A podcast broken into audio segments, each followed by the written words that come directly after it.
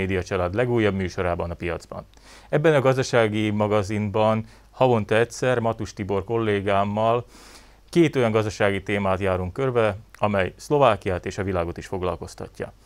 Minden alkalommal lesz egy vendégünk is, ezúttal üdvözölném Farkas Ivánt, az MKP alelnökét, és rögtön el is kezdenénk a témáinkat. Az első egy nagyon aktuális téma, Eduard Heger pénzügyminiszter az elmúlt héten mutatta be azt a költségvetést, amit Szlovákia a koronavírusra tervez költeni.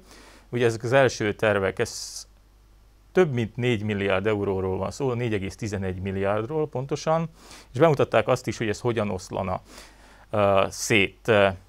Hát kezdjük talán a tavaszi tapasztalatok alapján az elemzését ennek a témának, mert hiszen tavasszal ugye beígérte a kormány valamikor áprilisban, hogy havonta egy milliárd eurót fog költeni ugye a, a, a járvány gazdasági következményének a szanálására és a, a gazdaság ugye víz felszínen való tartására.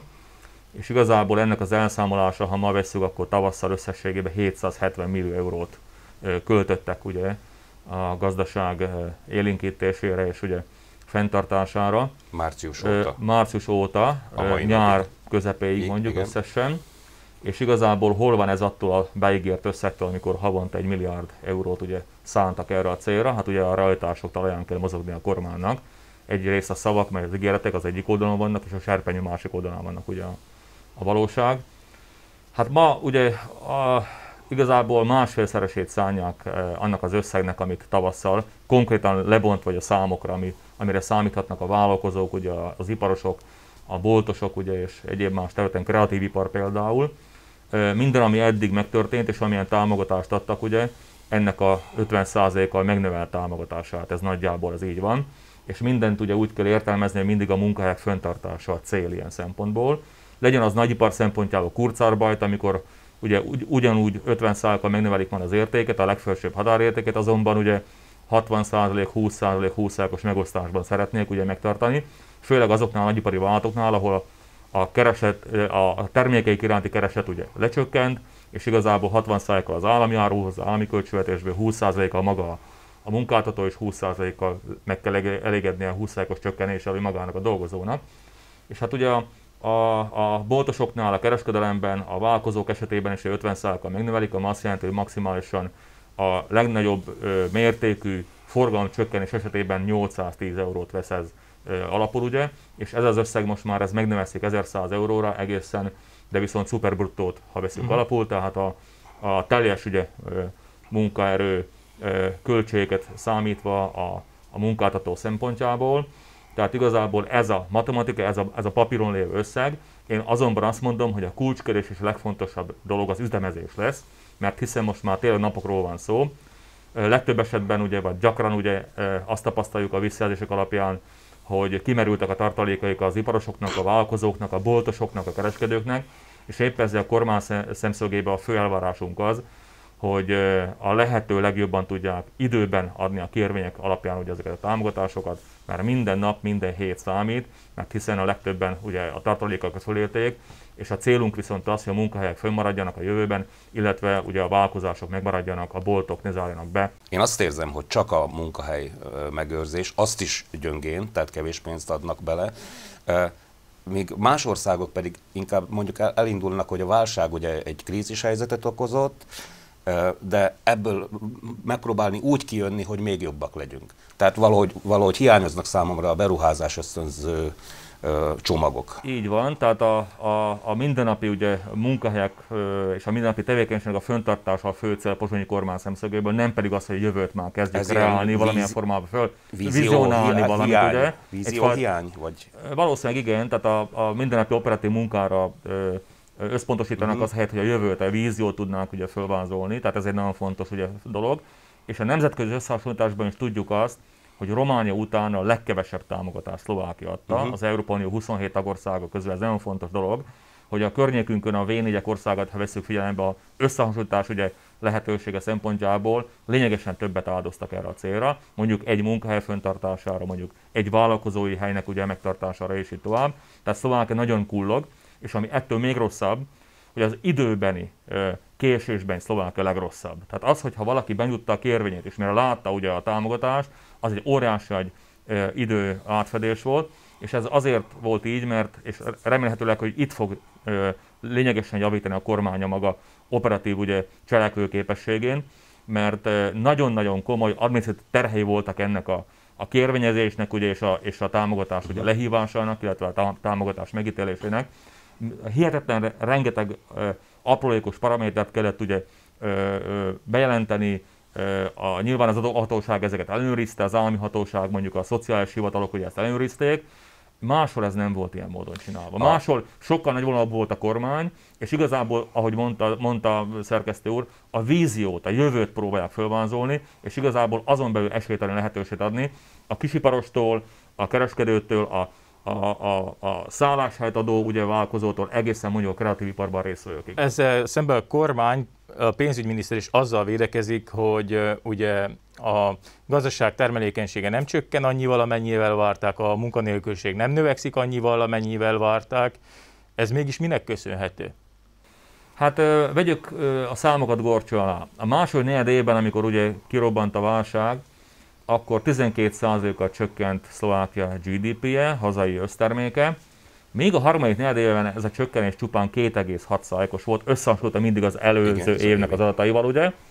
Hát nyilván egyetlen egy ágazat húzta meg az egészet, a gépkocsi gyártás volt az, ami ezt meghúzta, és igazából azt a hiányt ugye lényegesen mérsékelt az elvárható szinthez képest, mert nyártól nagyon beindultak a gépkocsi gyárak, és nagyon-nagyon komoly termelés volt. Tehát igazából járműgyártás ugye markáns egyébként is a szlovákiai ipari struktúrában, a kivitel tekintve még markánsabb, ugye, valahol 40% körül, ami a összkivitelt, ugye ipari termék kivitelét illeti.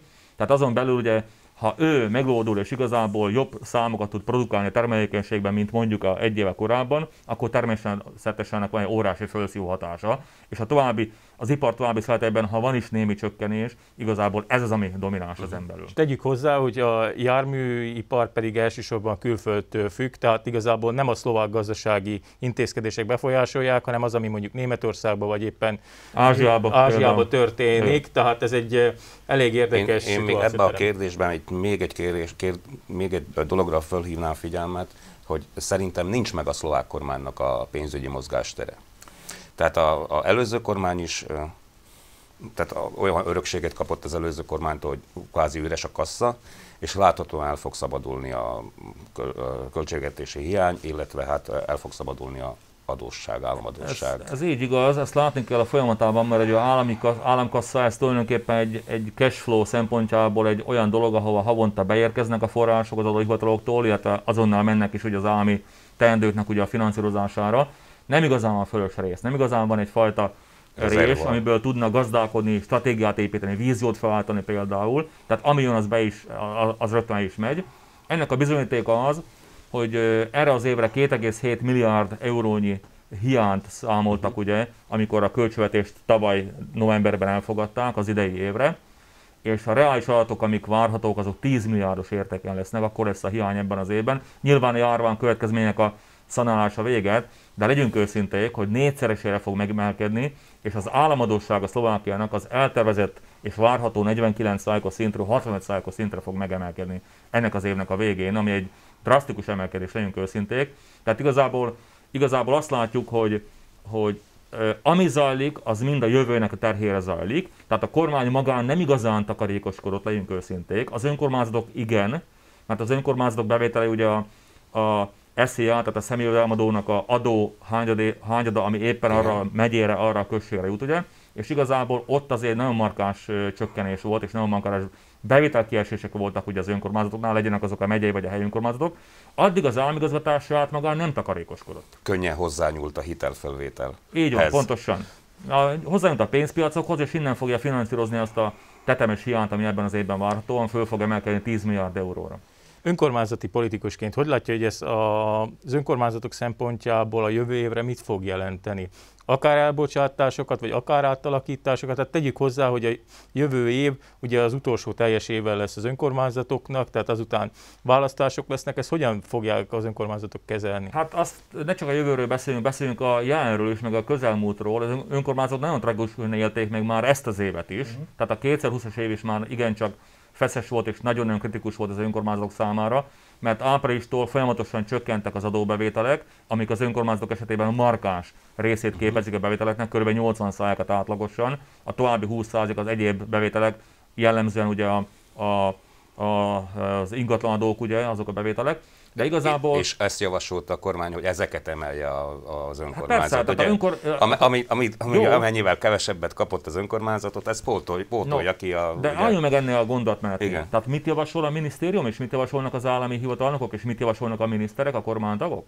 Tehát ők saját magukon nem sporolnak. Igen. Az önkormányzat ugye bevételei markánsan csökkennek, és akkor azt mondja a polgármesternek, hogy hozzá népszerűtlen intézkedéseket, emelni duplára, háromszorosára a az ingatlanadót, ugye, és ilyen szempontból ugye készül meg a következő választásokra, amikor igazából ö, elvárható lenne, hogy ha már szanálta a kormány, mondjuk a munkahelyek föntartására dotációt adott, tehát visszanemtérítendő uh-huh. állami támogatást adott, amikor sok más területen az életnek hasonlóan cselekedett, önmagán nem takarékoskodik, és viszont elvárja azt a polgármesteret, hogy az önkormányzat viszont ugye igazából hozzon olyan intézkedéseket, amelyek, amelyek teljes egészében nem biztos, hogy fölvállalhatók.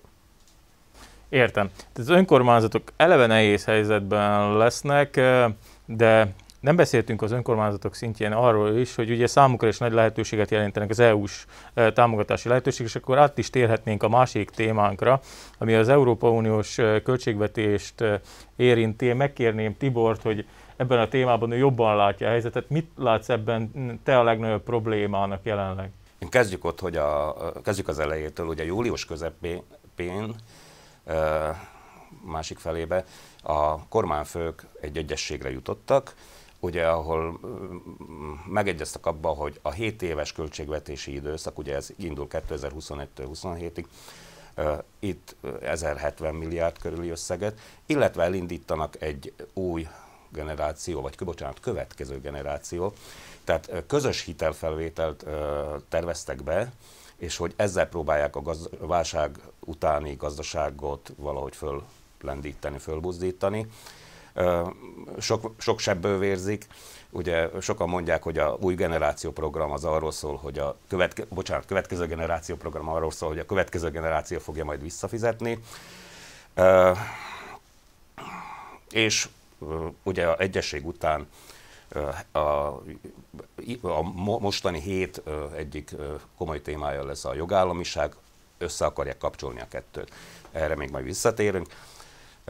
Viszont ugye július közepén Matovics kormányfő ezzel a jó hírre jött vissza, hogy Szlovákiának van cirka 40 milliárdja, ami az elkövetkező 7 évre.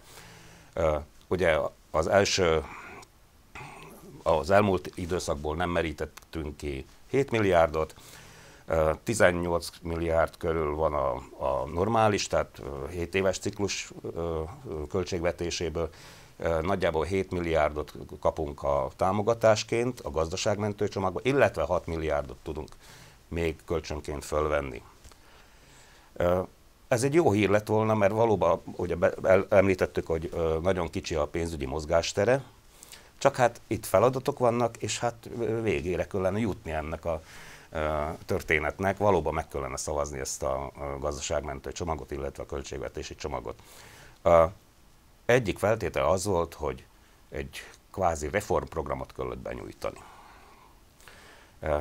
Ugye na, még a volt pénzügyminiszter Miklós is azt mondta erre, hogy hát ez egy nagyon technokrata reformprogram, sok, ahány ember, annyi, annyi fajta nézőpont, annyi fajta véleménye van erre a reformcsomagról. Szerintem talán innen kellene kiindulni, hogy mit is hozhat ez a pénz, reális-e az, hogy ez segíthet ez a reformcsomag alapján, reálisan segíthet-e a szlovák gazdaságon.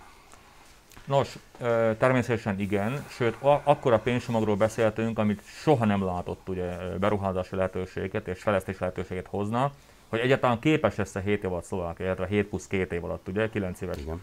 időszakról beszélünk, felhasználni. Én ebben szkeptikus vagyok. Ugye kezdjük az elejétől, tehát négyféle összetevője van ennek a 38 milliárdos csomagnak, ami a 27-től 27 plusz egész 29-ig ugye fog számunkra ugye rendelkezésre állni. Az első az, hogy van egy bázikus 7 éves keretünk, ugye 10, közel 18 milliárd euróban, hozzájön ugye a föl nem használt 7 milliárd euró, hozzájön, amiről beszélt ugye a Next Generation, tehát a következő generációs fejlesztési alap, amit, amit közös hitelfölvétellel fedeznek, ugye, és meg jön a kármentési alap 6, valamennyi milliárd euró Szlovákia számára. Igen, elvárja ezzel párhuzamosan Brüsszel azt, hogy Szlovákia egy nagyon komoly reformcsomagot tegyen az asztalra. Mint mondjuk tette ezt 2003 2004-ben például. Hasonló módon kéne gondolkodni, valóban egy mély érzetet venni, és eldönteni azt, hogy mit kéne tenni. Én elmondanák három-négy fő szemléletet, ami alapján kéne ezt az egészet csinálni. És egyfajta javaslat is lehetne akár ez egy közös ilyen szakmai fórum elé. Az első az, hogy ne aprózzuk el a pénzt. Tehát abba azt érzi már a miniszterelnök is, hogy igazából úgy, mint tettük eddig az elmúlt ugye 16 év alatt, mert 2004-ben lépett Szlovákia az Európai Unióba, hogy igazából rengeteg területen apró lépéseket csináltunk, és egy apró fejlesztésre tudunk felmutatni. Vannak olyanok, ahol mondjuk markánsabban, vannak, ahol szinten nem is léptünk 5-ről 6-ra, például legyen ilyen a kutatásfejlesztés innováció területe például. Oktatás ugye egy másik terület például, ugye?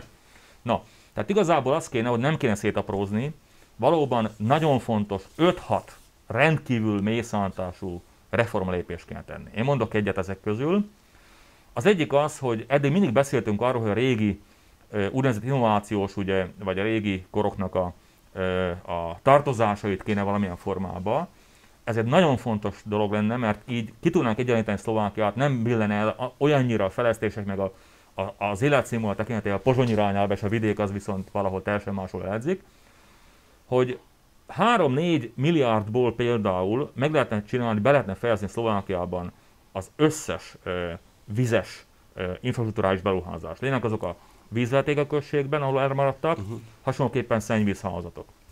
Na most ugye annak idején, amikor Miklós László minisztersége idején Szlovákia az Európai Unió tagjává vált, akkor volt egy olyan kötelezvény, hogy 2020-ig, éppen eddig a, a mai időpontig, ugye 2020-ig, Szlovákia vállalja, tehát 16 éves horizontban azt, hogy minden településen lesz ivóvízhálózat, és a 2000 lakos fölötti települések mindegyikén lesz szennyvízhálózat, víztisztítóval valahol Igen. regionálisan, ugye, és a 2000 lakos alatt viszont igyekeznek majd a felében ezt megoldani. Hát messze nem tartunk még ott, hogy valahol ezt tudnánk kipipálni, ezt a kötelezvényt. A pénz volt kevés, vagy pedig drága volt, a drágán dolgoztak? Sok minden hatása volt ennek. Jó. Még oldalra nem a pénzek, nem menjünk bele, sok Igen. minden dolog ezt jellemzi ezt a dolgot.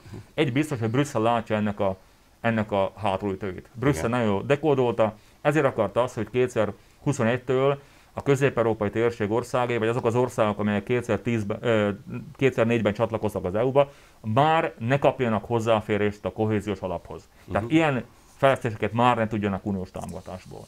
A v miniszterelnökei tavaly kiharcolták, vagy tavaly előtt még azt hiszem, hogy igenis, még 7 éves uh-huh. időszakunk van, csak gondoljunk abba bele a jövőt tekintve, hogy 7 évünk maradt arra, vagy 7 plusz 2 évünk arra, hogy ezeket az alapvető, alapvető infrastruktúrális beruházásokat megvalósítsuk, és valahol a, a víz közt, meg mit tudom, tőketerebest, meg királyhelmecet arra szintre hozzuk, mint csallóköz például, infrastruktúra tekintetében, hogy tudjunk fejlődni, tudjunk rá építeni, tudjunk hozni utakat utána, tudjunk hozni vállalkozói beruházásokat, mert egyébként utána Szlovákiának 2029-től saját pénzekből kell csinálni.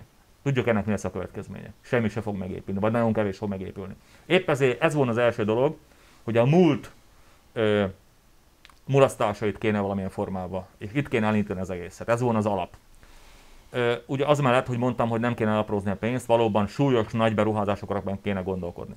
Ezek mellett mondjuk meg lehetne csinálni, mert Szlovákiában az autópályák és a gyorsfogalmi utak viszonylag jó szinten haladnak az építésük, nem igazán, de azok, amik megépültek, az a, az a néhány száz kilométer, azok minőségi utak, legyünk őszinték, és helyek köze annak a karbatartása is jó szinten van. Azonban gyalázatosak az első osztály utaink, és a megyei, kar, megyei hatáskörön megyei második és harmadik osztályú utak is, amellett, hogy a megyék igyekeznek a forrásaik kereteinek a lehetőségében, de messze nem győzik azt a fajta tempót, amit megkívánna a helyzet, hogy ezeket az utakat felújítani, korsítani, burkolatfölújítást ugye végezni utakon. Tehát óriási gondjaink vannak az első, második, harmadik osztályú utakkal, tehát ide kéne óriási pénzt ugye milliárdos uh-huh. összegben szintén áldozni, és hadd ne mondjam a helyi utakról, tehát azok vannak a legrosszabb állapotban. A városokban és a településeken lévő helyi utak, a osztályozatlan utak vannak, ugye helyi hatáskörű utak lehető legrosszabb állapotban, és ott is rendkívül sok ö, igény volna arra, hogy valamilyen nagyon súlyos, nagyon nagy, mély légezeteket után, egy súlyos pénzinjekció után lehetne az utakat ugye megoldani. És lát erre realitást ebben a kormányban, ami intézkedéseiben egyébként is eléggé bizonytalan, hogy egyfajta erre, erre irányítsa az országot? Hát megmondom őszintén, hogy júniusban beszéltünk a miniszterelnökkel, ilyen szakmai megbeszélésünk volt, és kérte a véleményünket, hogy polgármestereként hogy látjuk ezt az egészet, és javasoltam neki ugyanezt. Uh-huh. Két hét múlva ment ugye Brüsszelbe az Európai Tanácsnak az ülésére, és amikor onnan jött a jó kedvező híre, hogy 38 milliárd, amit az imént tagadtunk, ugye, tud gazdálkodni Szlovákia 7 plusz 2 éven keresztül, ami óriási összeg, és mondom még egyszer, nagyon nagy gondja lesz a országnak ezt felhasználni, ha egyáltalán fel tudja használni, elkölteni. Hogy igazából megkérdezték őt, hogy mire használna a pénzt. Hát azt mondja, az összes település kéne kanalizáció ellátni, szennyvízházat a Szlovákiában. Tehát volt nyoma annak, hogy igazából jelzünk valamit uh-huh. a mhm. kormány felé, van neki foganatja, csak ugye ezt be is kéne tartani. És amikor ezek az alapok lesznek finanszírozva és megoldva mondjuk, akkor ennek a farvizén kéne elindulni a modernizáció, a korszerűsítés irányába. Legyen az a kutatásfejlesztés, innováció. Legyenek azok ugye a digitalizáció például. Mindazok, amiket a mai 21. század megkövetel. Igen. De szerintem az alapok nélkül ne menjünk ebbe az irányba el, vagy ne csak ebbe az irányba menjünk el, mert hiába ez egy hihetetlenül korszerű digitális pozsonyunk, fővárosunk, ha az ország területének a felében tulajdonképpen nem lesz ivóvíz, vagy ivóvíz még hagyján, nem lesz például szennyvízhálózat. Én még felvetnék két problémát, amit uh, szintén ez a reformprogram mondjuk megemlít, viszont nem látok benne, hogy, hogy valami intézkedéseket, intézkedésekkel próbálna oldani. Egyik a demográfia kérdése, ugye ez a, talán a első kérdés, a, vagy legfontosabb kérdés a Szlovákiának, nagyon gyors előregedés várható Szlovákiának. És a másik legfontosabb kérdése pedig azok a regionális különbségek. Ha már említettük a szociális infrastruktúrát, mert ugye nagyon komoly ugye, források lesznek igényelve arra a területre majd, ahogy öregszik ugye a, a, a lakosság, és igazából a egészségügy korszerűsödésének a folyamatában ugye evidensen kitolódik majd ugye a várható életkora mindenkinek. Na most ilyen szempontból amellett nagyon fontos, hogy erre áldozzon az ország, nem keveset, óriási lesz az igény, és emellett az egészségügye. Uh-huh. Most látjuk, hogy járva idején, hogy milyen helyzetben van az egészségügyi ö, ö, infrastruktúránk, ugye kórházak, rendőrintézetek hogyan vannak felszerelve. Most látjuk a különbséget ugye egy korszerű külföldi, meg egy hazai intézmény között, tehát erre is óriási pénzeket uh-huh. kell majd áldozni természetesen, és most meg lesz a lehetőség. Meg lesz a lehetőség, meg lesz a keret. Emellett ugye egy nagyon fontos változás, hogy végre 2006-ban volt az első ilyen gondolat, és akkor az MKP vállalta föl ugye a választási programjába azt, hogy a regionális fejlesztésre szánt forrásokról ne Pozsonyban a központban döntsenek. És ez most fog megvalósulni. 2021-től 2027 plusz két évig ugye, 2029-ig már így lesz eltervezve a regionális fejlesztésre szánt források elosztása. Már nem Pozsonyban fognak dönteni, hanem a régiókban, megyei szinten. A megyei szinteken létre kell hozni a, a partnerség tanácsát, ahol ott lesznek ugye a megyei önkormányzat képviselői, helyi önkormányzatoknak a vezetői, városi polgármesterek, az egyes ugye az MOSZ régióknak az elnökei, és így tovább.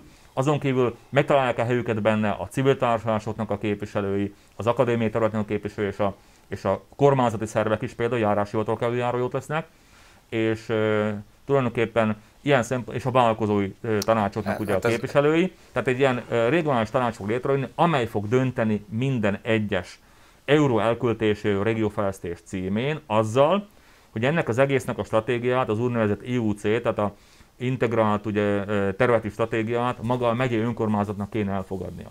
Tehát hmm. igazából látható az, hogy nagyon komoly hatáskör átcsoportosítás zajlik, a mi feladatunk pedig az, hogy ez ne csúszson ki a kezünkből olyan formában, hogy mondjuk csak a megyeszékhelyről delegált emberek fognak dönteni mindenről. Mert ha veszük az akadémiai területet, ugye megyeszékhelyeken vannak ugye egyetemek, főiskolák.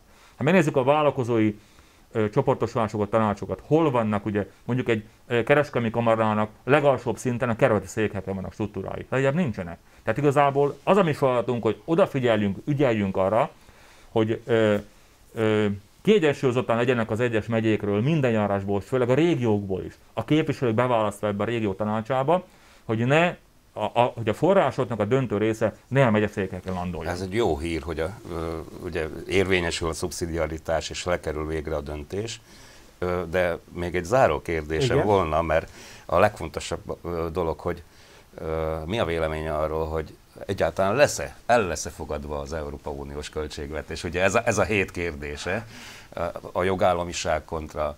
Igen, ez egy nagyon fontos kérdés, ennél álljunk meg egy pillanatra.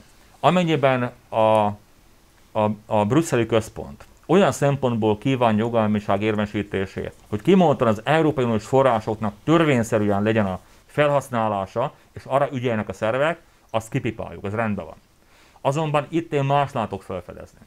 Olyan formában próbálja Brüsszel bepasszírozni ugye az elvárható globalista elvárásokat, amiket megfogalmaznak a központban, a periféria, az egyes Igen. országok irányába, hogy azt mondja, hogyha ezeket a úgynevezett demokráciai, én azt mondom, hogy a globalista elvárásokat nem támogatjátok, nem ültetek el, nem kaptok Európai támogatást. Na ez már hiba.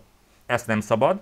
Tehát ilyen szempontból természetesen ma minden nemzetnek, minden országnak joga eldönteni azt, hogy milyen belső berendezkedéssel, demokratikus intézményekkel ugye ruházza fel magának ugye a, a, közintézményeket és egyáltalán a közéletet. A másik oldalon viszont természetesen ennek helyet kell adni, mert hiszen egy sor, rengeteg olyan intézkedés, rengeteg olyan hatáskor, ami helyszinten dől el, kormányzati szinten dől el, nem pedig Brüsszelben. Tehát abban ne be, ami helyszinten eldöntendő, hogy hogyan fogja az egyes ország kezelni a dolgokat. Ilyen például az igazságszolgáltatás is például, egészségügy például, szociális ügyek ilyen például. De mondjuk ki azt is, hogy nem, nem csak az, hogy rá, azt mondom, hogy Muzslán nem jól vezeted ezt és ezt. Ezért megvonom Hát ez nem, a ezt pénzt. nem, ezt ugye? nem. Tehát ez, de, és ebben az esetben mondjuk Muzsla község még csak sehova se interveniálhat, sehova se fellebezhet. Igen, ugye? és ez legyünk közé, ez szubjektív megítélés. Hát kinek a joga arra, hogy Brüsszel megítélje, hogy egy-egy, egy-egy megyében, egy-egy községén, településen hogyan intézik a közügyeket. Hát már álljon meg a menet. És, hát és még csak nem is fellebbezhet. Megint csak azt a szót használjuk, hogy szubszidiaritás. Hát Igen. alulról az emberek megválasztották az intézményeket, tessék az ő felelősség, és ők számoljanak el, számoltassák el tulajdonképpen azokat, akik végzik ugye ezeket a intézményeket és a, vezetik. És a tagország ugyanígy. De föntről ne beszéljenek bele, könyörgöm, hogy milyen formában zajlik a, a, a, közös, a közügyeknek az intézése és a dolgoknak a rendezése. Igen. Azt hiszem, hogy ez egy olyan téma, amit nagyon sokáig boncolgathatnánk, és tudjuk azt, látjuk ezt a napokban is, hogy Szlovákiában is nem is kell elmennünk egészen Brüsszelbe, nagyon különféleképpen próbálják értelmezni a demokrácia fogalmát és a népakarat fogalmát is. Erről én úgy gondolom, hogy a Ma Hét Média Család különböző műsoraiban még egyébként is lesz szó. Én szeretném megköszönni Farkas Ivánnak, Matus Tibornak a beszélgetést, és bízom benne, hogy önöknek tetszett a piac első adása. Találkozunk legközelebb is. Viszontlátásra!